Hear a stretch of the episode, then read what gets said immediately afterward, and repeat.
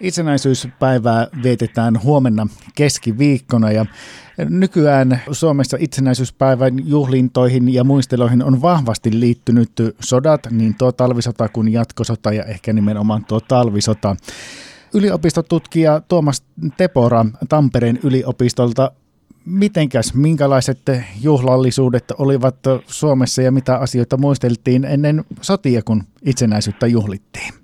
Nythän tilanne on niin, että, että tuota itsenäisyyspäivä vietto usein jotenkin kulminoituu toisen maailmansodan muistamiseen, mutta sitten ei tietenkään voitu muistella ennen kyseistä sotaa. Ja, ja, ja tota, itsenäisyyspäivähän ei ollut siinä 20- ja 30-luvulla vielä mikään välttämättä kauhean suuri juhla, että se kalpeni usein niin kuin esimerkiksi tämmöisille valkoisen Suomen muistojuhlille, kuten sille toukokuun 16. päivälle, jolloin vietettiin sitten tätä kuuluisaa sodan seremoniasti päättäneen paraatin muistojuhlaa, mutta kyllä itsenäisyyspäivällä silti oli status ja toivottiin sen olevan niin kuin ihmisiä yhdistävä juhla juuri se, sen takia, että siihen ei ollut niin suurta sellaista poliittista latausta olemassa. Mutta sitten samaan aikaan ymmärrettiin myös se, se problema, että joka on edelleenkin välillä aina julkisuudessa esillä, että tota itsenäisyyspäivää vietettiin miltei vuoden pimeimpään aikaan. ja tota, se ei niinku välttämättä sitten edesauttanut sitä, että siitä olisi tullut mikään suuri kansanjuhla. Sitten taas toisaalta nämä tietyt piirteet, mitkä, mitkä itsenäisyyspäivään liittyy edelleen, eli se, että se on tavallaan tämmöinen aika harras juhla, ei mikään riehakas karnevaali, niin ne olivat kyllä jo silloin 230-luvulla mukana tässä tota, juhlinnassa. Siinä oli jotain sellaista pyhää ja, ja vakava henkistä. Sitten tota, tämmöiset kansalliset symbolit oli kauhean tärkeitä. Suomihan oli kuitenkin nuori tasavalta ja, ja, ja itsenäistyminen, itsenäistymisen juhlat oli vielä tälleen ennen toista maailmansota tällaisia 5, 10, 15 ja 20-vuotisjuhlia. Ja, ja, ja, ja, ja, sit sen takia piti sit myös ihan selkeästi markkinoida sellaisia asioita kuin Suomen lippua ja muita symboleita. Ja sen takia esimerkiksi Suomen lipusta tuli hyvin tärkeä itsenäisyyspäivän symboli. Eli sitä järjestettiin juhlallisia lipunnostoseremonioita. Helsingin tähtitornimäellä oli tämmöinen valtakunnallinen tapahtuma, mutta niitä oli sitten tietenkin kaikkialla ympäri maata. Se, se oli yksi sellainen selkeä perinne. Sitten oli tota, ylioppilainen soittu kulkue Marssa ja pyrittiin sitten siinä kehittelemään. Nehän tuli sitten kunnolla vasta myöhemmin toisen maailmansodan jälkeen. Itsenäispäivän vastaanotto, sehän oli, oli kanssa sitten toki olemassa, mutta tietenkin ennen TV-aikaa tai edes radiointimahdollisuutta, niin eihän sillä ollut tietenkään sellaista kansaa ää, minkään tota, median ääreen yhdistävää vaikutusta. Mutta että perinne oli kuitenkin olemassa. Eli tuossa jo Tuomas Tepora mainitsinkin, että voisiko sitä kautta historian tällainen tietynlainen hartaus ja tällainen suomalaisten itsenäisyyspäivän juhlinta on kuulunut? Joo, nimenomaan. Se on, se on ollut siinä kyllä alusta asti mukana. Ja jo, jollain tapaa siinä on ollut, ää, siinä on tietenkin varmaan monia syitä. Siis yksi on ollut tietenkin se tietynlainen historiallinen ja yhteiskunnallinen tilanne siinä ää, ennen toista maailmansotaa. Siinä on kuitenkin ollut, tämä itsenäistyminen on ollut hirveän niin kuin lähellä. Siinä on taustalla myös hyvin verinen sisällissota ja se, että kansakunta ei tai sitä ei oikeastaan ehkä voi kuvitella täysin yhtenäisenä, vaikka se sellaisena halutaan kovasti kuvitella.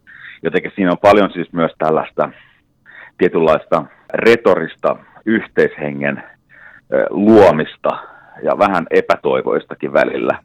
Ja pyritään kovasti rakentamaan siltoja eri yhteiskuntaryhmien välille ja näin poispäin. Ja sitten tietenkin täytyy muistaa se, että, että se, tämä tämmöinen kansallinen juhlinta sotien välisessä, eli sisällissodan ja toisen maailmansodan välisessä Suomessa, niin kyllähän se oli tietenkin hyvin oikeasta konservatiivista hengeltänsä, joka ei sitten ollut aina omiaan houkuttelemaan kaikkia väestön osia tähän toimintaan.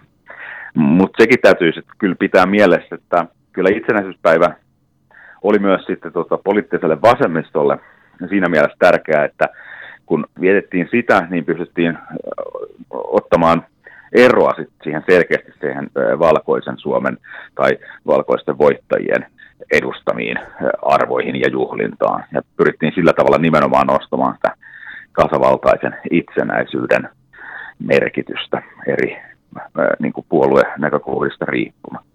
Tuomas Tepora Tampereen yliopistolta, yliopistotutkija. Yksi ehkä perinteinen tapa myöskin Suomessa itsenäisyyspäivä on juhlistaa niinkin yksinkertaisella konstilla, että laitetaan kaksi kynttilää ikkunalle. Onko tämä ollut myöskin jo hyvin pitkään käytössä? Kyllä se on, joo. Kyllä sitä on tota, ollut siellä jo äh, sotien välisenä aikana on ollut käytössä tämä tämä tapa. Mä en tarkemmin edes tiedä, mikä, mikä sen alkujuuri on ollut, mutta, mutta se, on, se on vanha perinne. Ja sillä on tietenkin katsottu olleen aikoinaan äh, sellaisiakin merkityksiä, että se olisi tavallaan liittynyt joihinkin tota, sinne ensimmäisen maailmansodan äh, ajan jääkäriliikkeen tapoihin, joilla voi, voi tavallaan merkitä myös tällaisia äh, lojaaleja koteja tai e-, etappipaikkoja ja sun muita, mutta tota se, että mikä sen niin kuin, tavallaan se ädäs todellinen syy siinä on, että on niin levinnyt näin vahvasti tavaksi kaikkialla, niin sitä, sitä, siitä mä en osaa kyllä tarkemmin sanoa. Tuomas Tepora, osaatko ajatella mitenkä tästä tulevaisuuteen eteenpäin? Tuleeko muuttumaan itsenäisyyspäivän juhlintatavat vai Ollaanko me tällaista jäyhää kanssa, että, että hamaan tappiin asti hartaissa tunnelmissa joulukuun kuudetta päivää vietetään? Niin, vaikea sanoa. Kyllä mä luulen, että semmoinen tietynlainen hartaus siinä tulee säilymään, mutta kyllähän kun ää, maailma muuttuu ja tietynlaiset arvot ovat aina muutoksessa, niin kyllähän muutoksia tulee tapahtumaan. Eihän se nykyisinkään, en voi ajatella itsenäispäivää ihan täysin pelkästään sellaisena hartaanakaan juhlana, että, että se iso kuva on sitä toki, ja varsinkin sen takia, että siihen liittyy niin vahvasti myös sodan muistaminen ja sodan uhrauksien ja, ja, ja kaatuneiden muistaminen, sukupolven ja veteraanien muistaminen ylipäätänsä, mutta sitten taas toisaalta esimerkiksi itsenäisyyspäivän vastaanoton seuraaminen televisiosta, niin kyllähän siinä on niin kuin tavallaan myös sellaisia sohvaperunat-tyyppisiä interaktiivisia tilanteita, jossa, jossa siis myös huumori on aika lailla läsnä ja ei kaikki ole suinkaan aina ihan niin vakavaa. Että, että kyllä mä sanoisin, että siinä on, on tietynlaista muutosta, mutta kyllä se iso kuva varmaan tulee säilymään aika, aika sellaisena vakava henkisenä. Ja, ja varmaan just tämä, että kyllä se on myös keskellä tätä pimeintä vuoden aikaa vietetystä juhlasta, niin kyllähän se tietenkin vähän rajoittaa meininkiä, vaikka toisaalta kyllähän u- u- uutena vuotena ollaan siinä karnevaalimeiningeissä, vaikka silloinkin ihan pimeätä on.